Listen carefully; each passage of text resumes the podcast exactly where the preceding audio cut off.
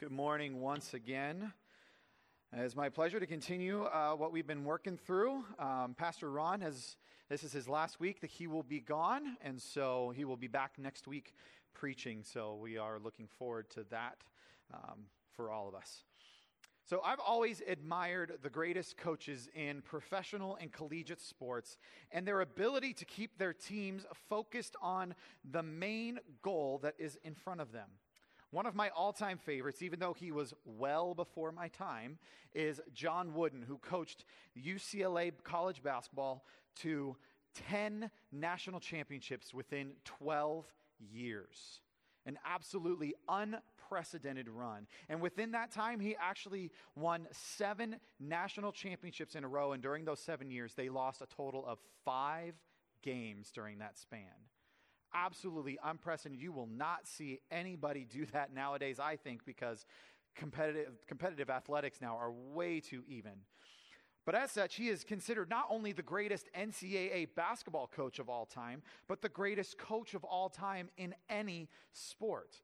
But what made Coach Wooden so special was not his determination to win, it's actually quite the opposite. You see, his players hardly reckon, recollect him mentioning winning to them at all, but that he was far more concerned about their character and that they did their absolute best in everything that they did. This was the mission for his team. You see, he did not define success by a certain amount of wins or championships, but simply success by doing your absolute best to accomplish what you are most capable of. And I think in our day, as is typical truly with humans, we struggle to stay focused on a main task and main principles in our lives. We hear a story about a man like John Wooden and we think, oh, that's really, that's nice for him. But cannot imagine how we would do that for ourselves. However, Jesus has given us a very clear mission, and it's much more important than John Wooden's. What is it? Well, we look at Matthew 28 19 through 20. Therefore, go and make disciples of all nations, baptizing them in the name of the Father and of the Son and of the Holy Spirit, and teaching them to obey everything I have commanded you. Surely I am with you always to the very end of the age. You see, our mission, our goal as followers of Christ is to make disciples and teach them how to follow Jesus. And yet, as I look at the landscape of Christianity and kind of at my own life, I see various other missions being portrayed, like living your best life. You only live once. God only wants you to be happy, and other kind of things like that. But none of these are biblically true and are not part of the mission that we have been given as well. We tend to be more focused on our jobs, the success, the success of our kids, our schooling, sports teams, uh, activities, you name it, instead of the mission of Jesus. So, what this means that is that Christians have become distracted from the mission of Jesus by subordinate priorities. So, today we're going to pinpoint four principles that will help us continue the mission of Jesus. So, please turn in your Bibles to Second Thessalonians chapter 3. And today is a final message in the series, The Now and the Not Yet, considering the tension we live in as Christians, where Jesus declared the kingdom is here now, but yet has also declared that it is not yet, that there is some feature that is going to come.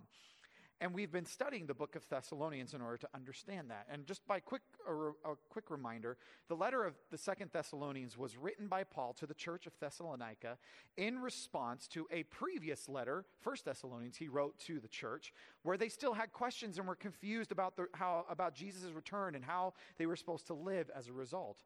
And so today, there was a way that some people were living in the Thessalonian community that Paul deeply disapproved of and sought to correct. You see, some Thessalonians had allowed for themselves to get distracted from the mission laid out before them by Paul and had prioritized other things over living their lives for Jesus. So let's begin by reading verses 1 through 5. As for other matters, brothers and sisters, pray for us that the message of the Lord may spread rapidly and be honored, just as it was with you. And pray that we may be delivered from wicked and evil people, for not everyone has faith.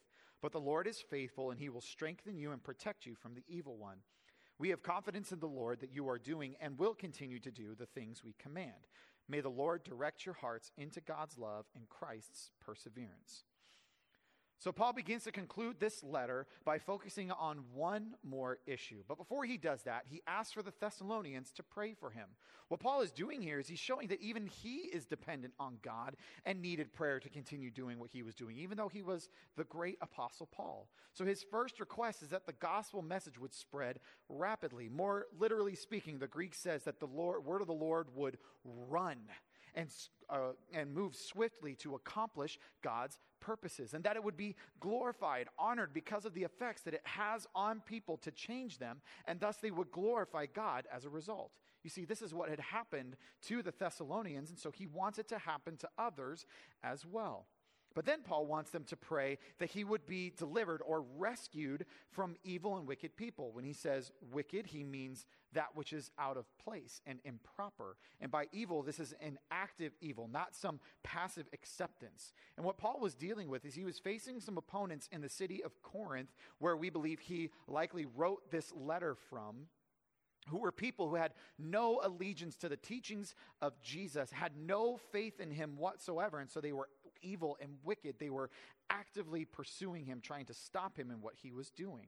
So Paul is asking the Thessalonians to, to pray for his deliverance from these people. But what Paul does here in the Greek is actually really beautiful, and we can't really quite catch it in English because we have to switch the word order around to make it make sense for us.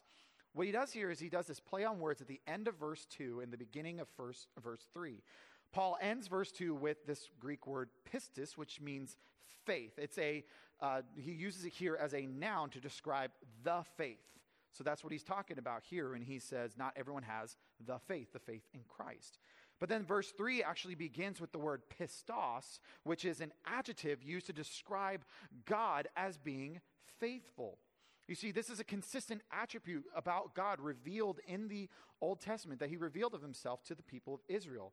It means he acts consistently, always true to his divine nature and character, and acts on behalf of his people for their good. So, by writing in this way, by having this word play, having these two words back to back, Paul is doing a couple of things. First, in the Greek, there was no punctuation or break in the words, so they would go right back to back next to each other. But second, what he's doing is he's contrasting the lack of faith in his wicked opponents with the faithfulness of Jesus. Because there's something else we need to understand too. When Paul uses the word kurios, he's actually, or the word Lord that we translate, or that we use, we translate the word kurios to translate as Lord. What Paul is doing is he's using this to consistently refer to Jesus. That's how Paul is using this word. And so I've said it before and I'll say it again because Paul does this to equate Jesus with the God of the Old Testament, Yahweh, that they are one and the same, especially since the faithfulness of God is a staple to his character for the nation of Israel. You see, the divine nature of who God is is what grounds Paul to continue the mission. And so then he says, The Lord is faithful and he will strengthen you and he will protect you from the evil one. Notice that the one is, who is doing the work is the Lord or Jesus in terms of what Paul meant. So we have to understand this. Jesus is the one who gives you strength to endure because he is faithful. Jesus is the one who guards you from the evil one. You see, this is not a work that we do, but that he does as we walk in obedience to him. So then, when Paul says the evil one at the end of verse 3, he is talking about Satan. And what he's doing is he's piggybacking off of what Jesus had said in the Lord's Prayer that to deliver us from evil or deliver us from the evil one. You see, it's not a promise that the Lord will keep us from sinning, but that he will protect us from the attacks of Satan. This doesn't mean, of course, that nothing bad is going to happen in our lives. We all know that that's not true. But that Satan's attacks do not have the final word, but Jesus does. And so, verse 4 is kind of an interesting wording here. Essentially, Paul is saying that his confidence rests in the Lord, which then gives him the confidence in the Thessalonians. Because they have showed legitimate faith in the past, Paul believes in the faithfulness of God to perfect those who trust in him, which includes these Thessalonians. And so Paul believes that they will do what he is about to command them because they have a legitimate faith in Christ.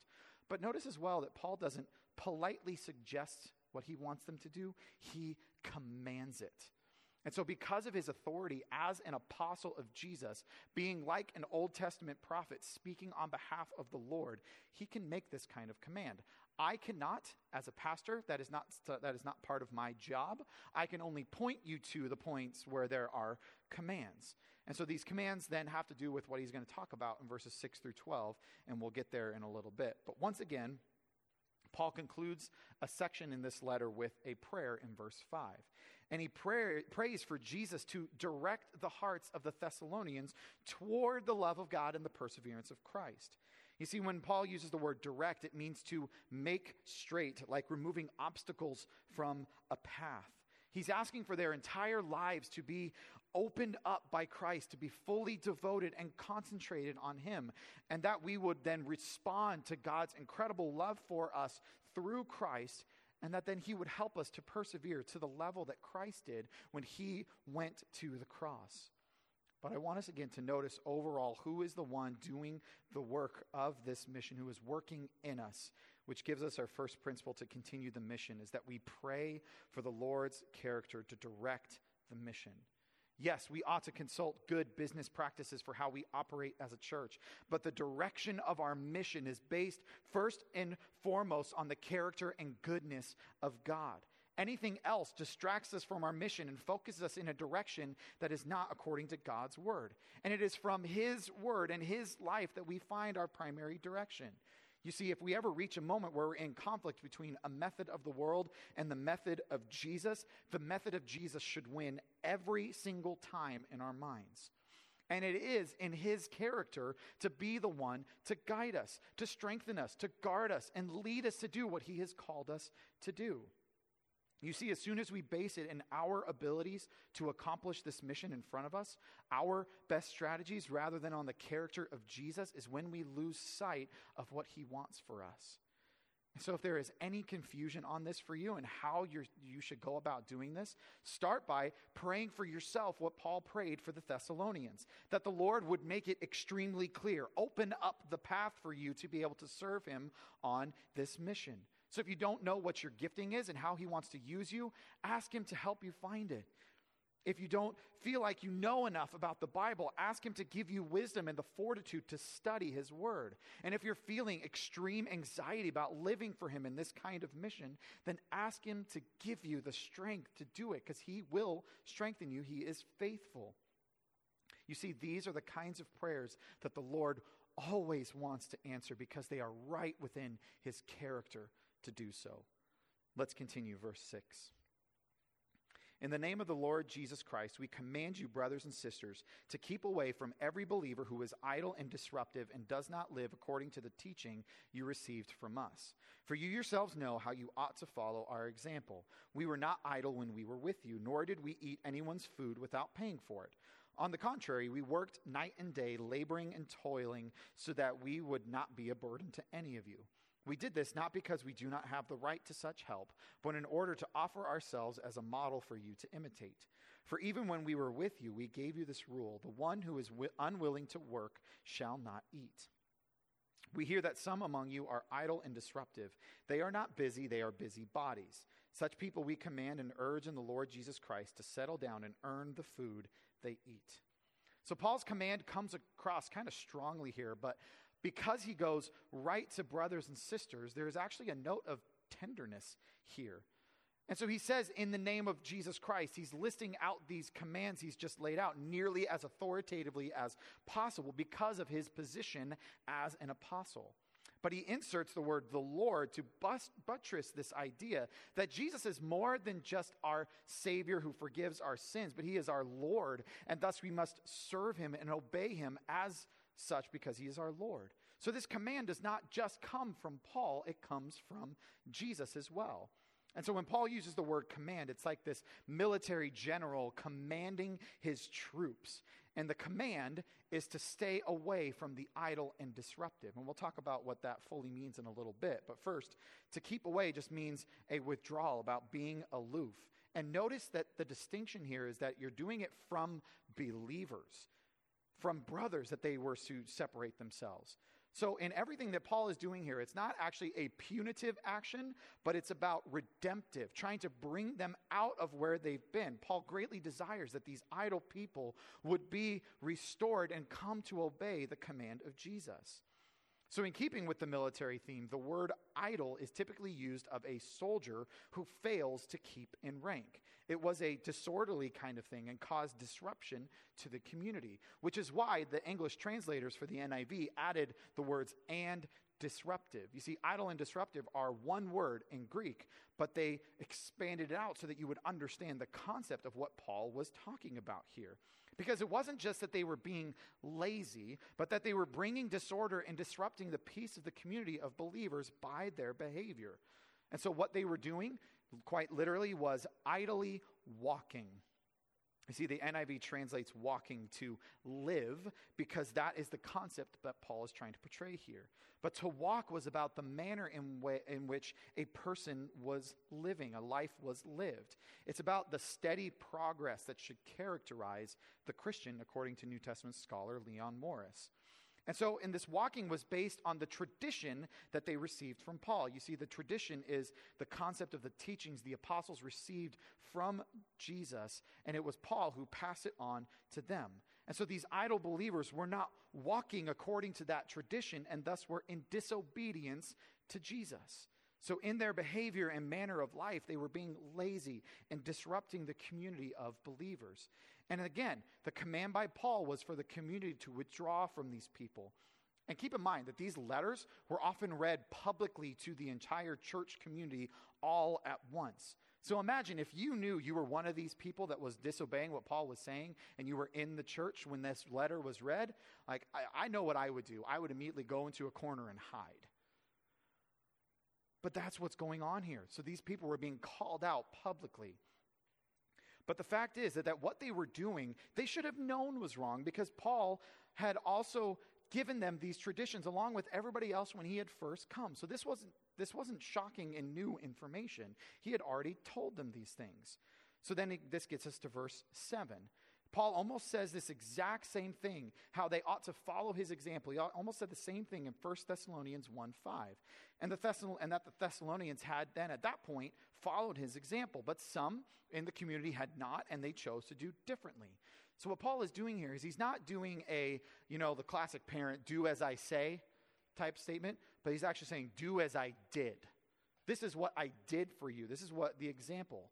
And his example was that he was not idle, as in he did not fail to earn his own living. He worked with his own hands to provide for himself while he lived among them. And so then when he says this statement about, nor did we eat anyone's food without paying for it, what he means by that is that he refused to impose on anyone for his personal livelihood.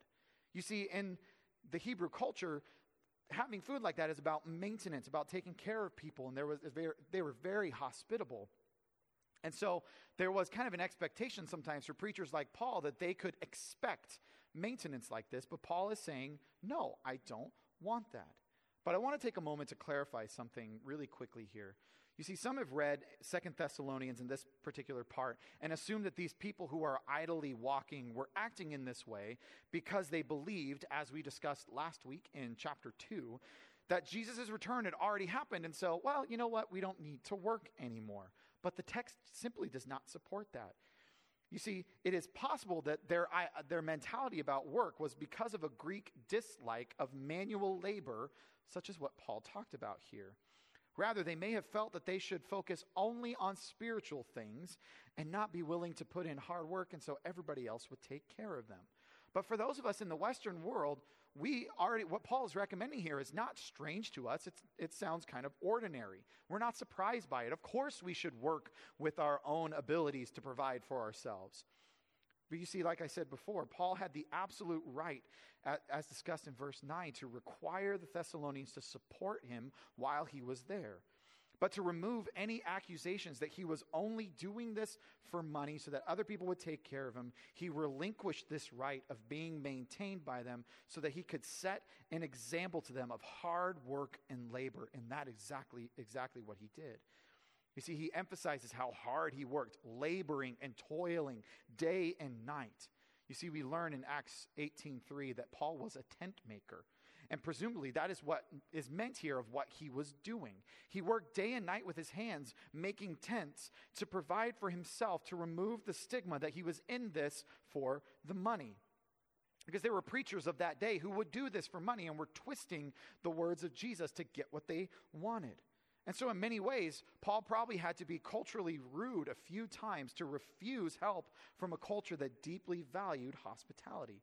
But again, this was a model that he was using to, for them to imitate, and he gave them a rule. If someone refuses to work, then they do not eat. Notice that this isn't someone about someone who is unable to work or is facing difficult economic times like a lot of us are facing right now but it's about one who has the attitude, I will not work, but I am going to still expect the community to provide for me anyways. What Paul is saying to this people, these people is if you want to be part of the community of believers, then you need to be willing to work as hard as he does to provide for yourself. If not, then you're not understanding the true teachings of Jesus and Paul. But then in verse 11, Paul moves on to directly address those who were being idle and says that he's heard. Some among them are doing this very thing. He heard that they were idly walking, as he mentioned earlier. You see, where Paul has heard this from is not important, but what he says is.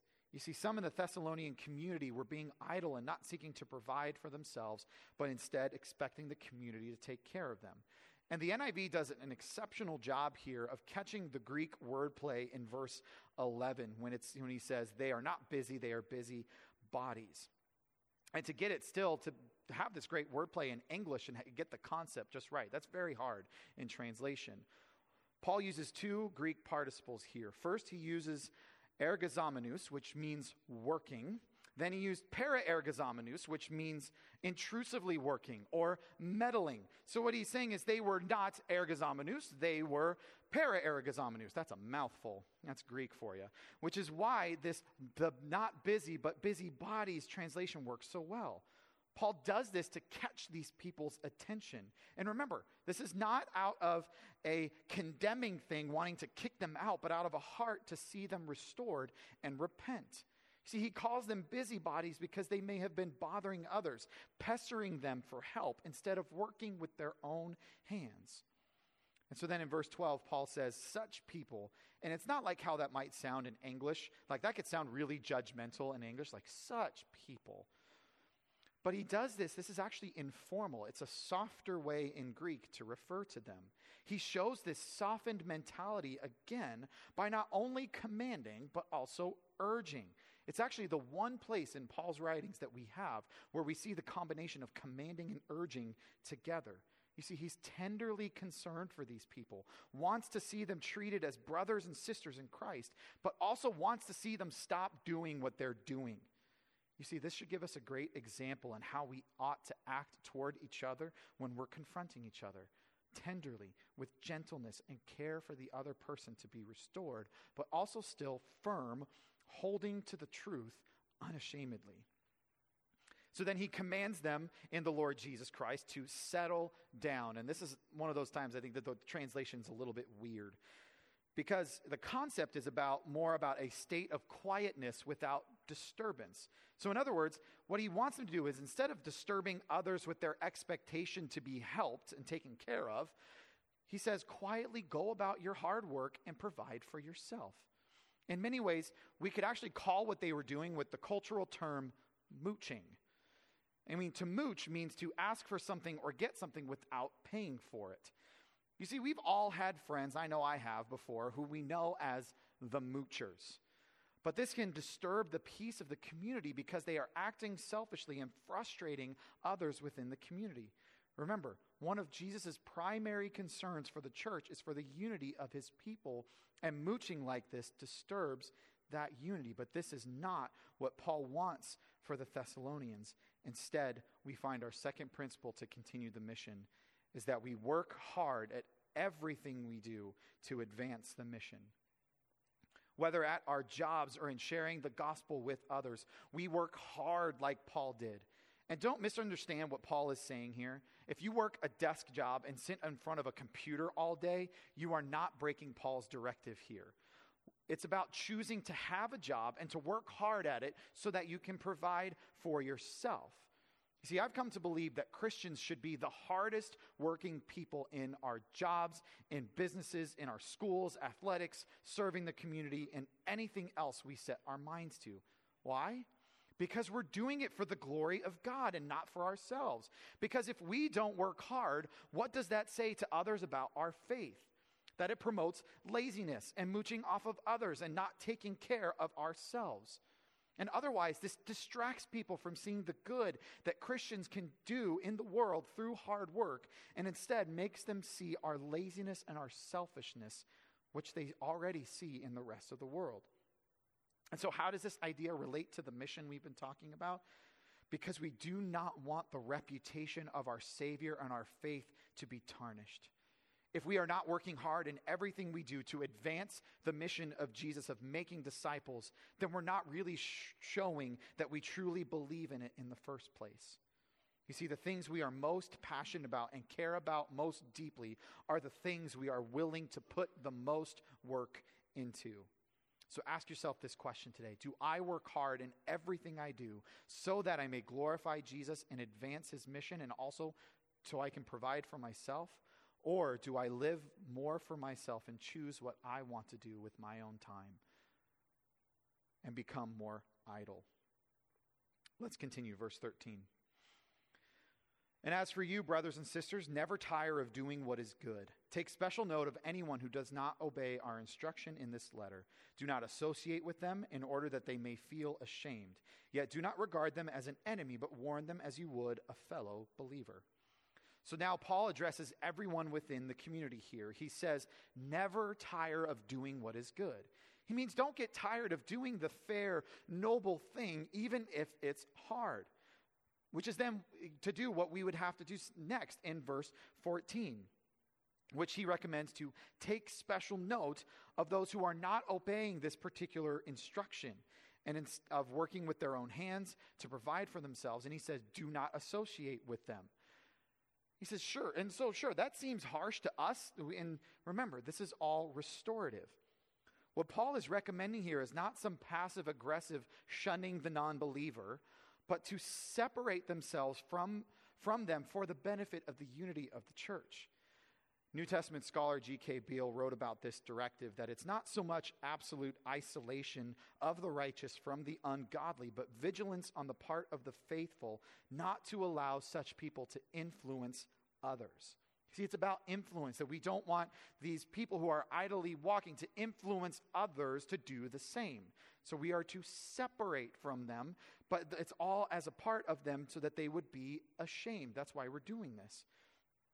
And remember, this is an honor shame culture that Paul is talking about here, which is something that we are not. We are mostly what's called an innocence guilt culture, where we are, fo- are taught to follow the rules, and our standing in society is about how well we do that.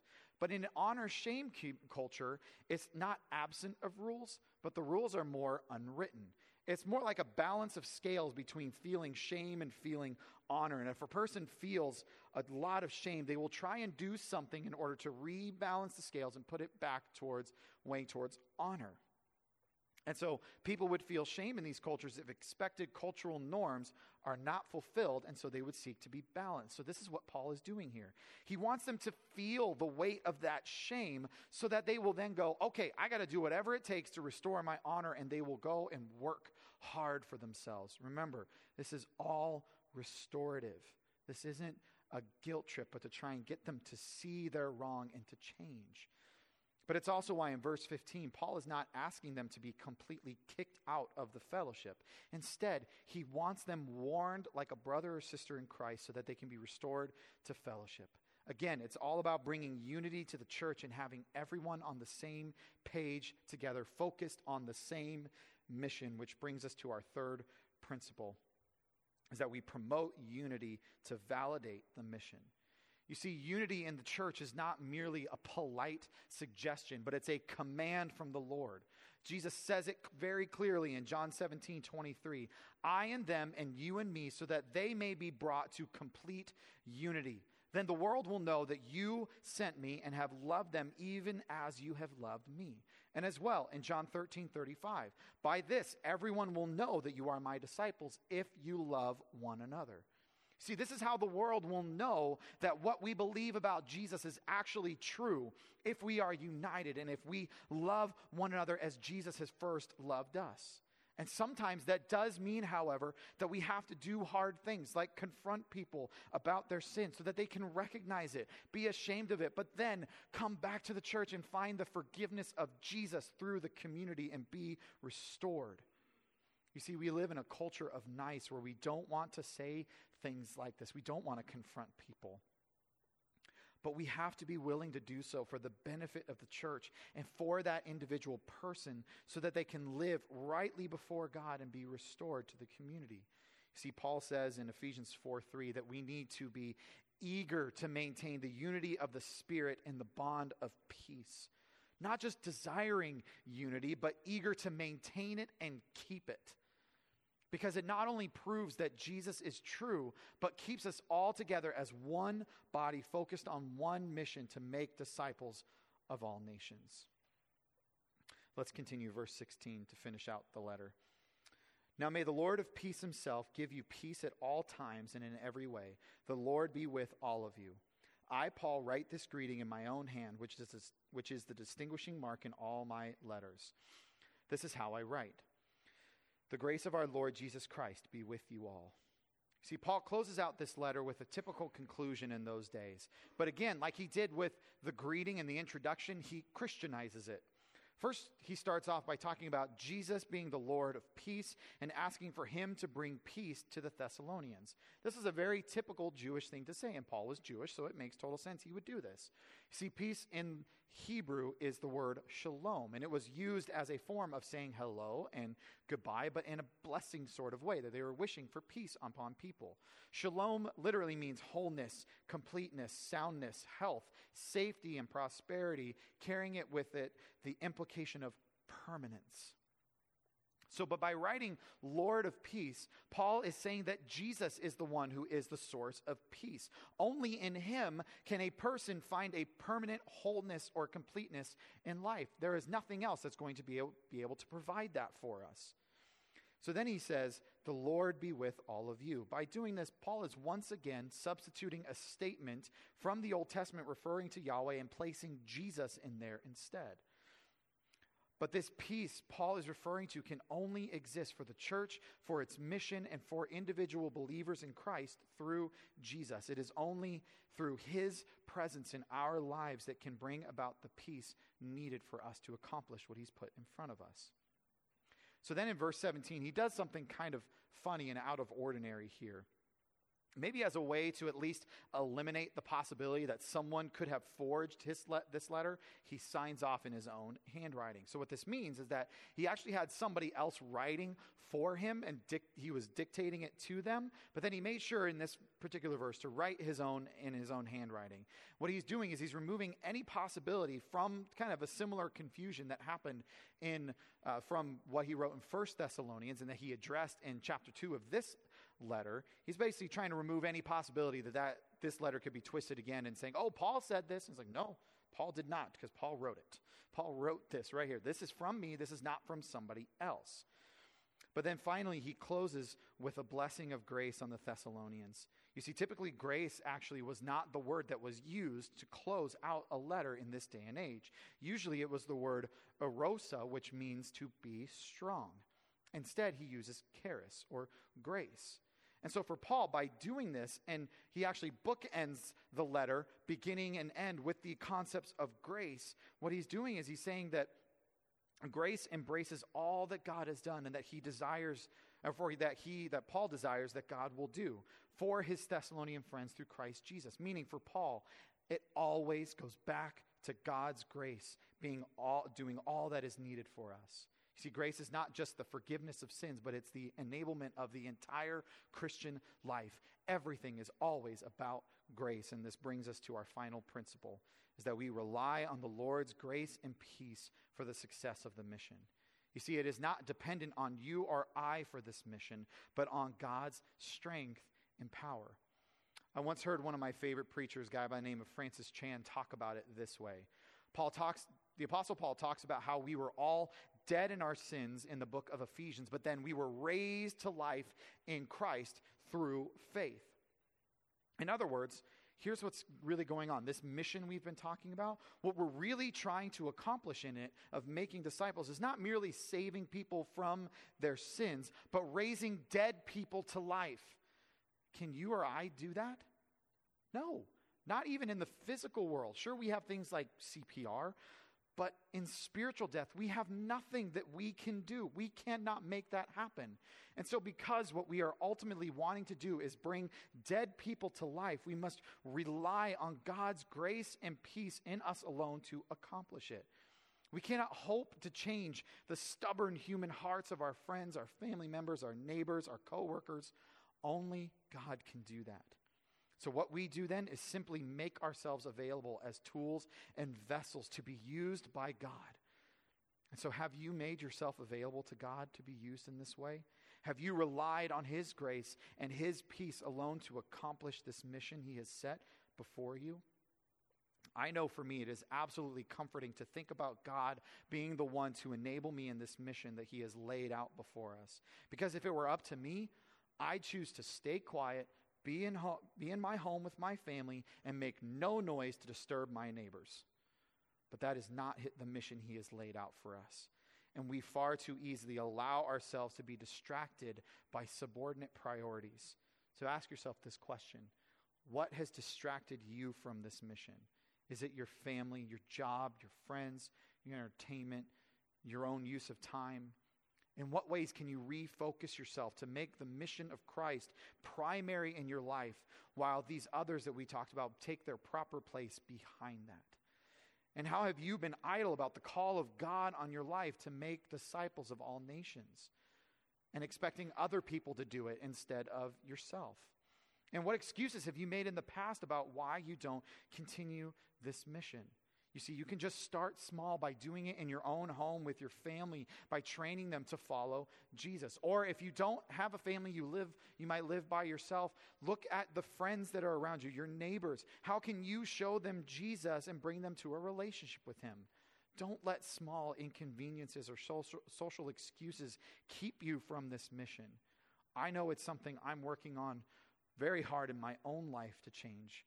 And I pray that you are working on it too because our primary mission is to make disciples, and we must rely on the Lord to accomplish it. Let's pray. God, thank you so much that you have given us your grace to accomplish the mission that you have laid out before us. Jesus, that we don't have to try and make it happen for ourselves, that Jesus, you raised the dead to life. You raised Jesus to life. And so you can do that with any human heart. So, God, I pray that we would seek those who are in our spheres of influence to show them who you are. And, Jesus, that we could take some time to recognize that you can use us in incredible and powerful ways to make yourself known in the world. So, Jesus, we give this to you. Help us to continue what you've put in front of us. In Jesus' name, amen.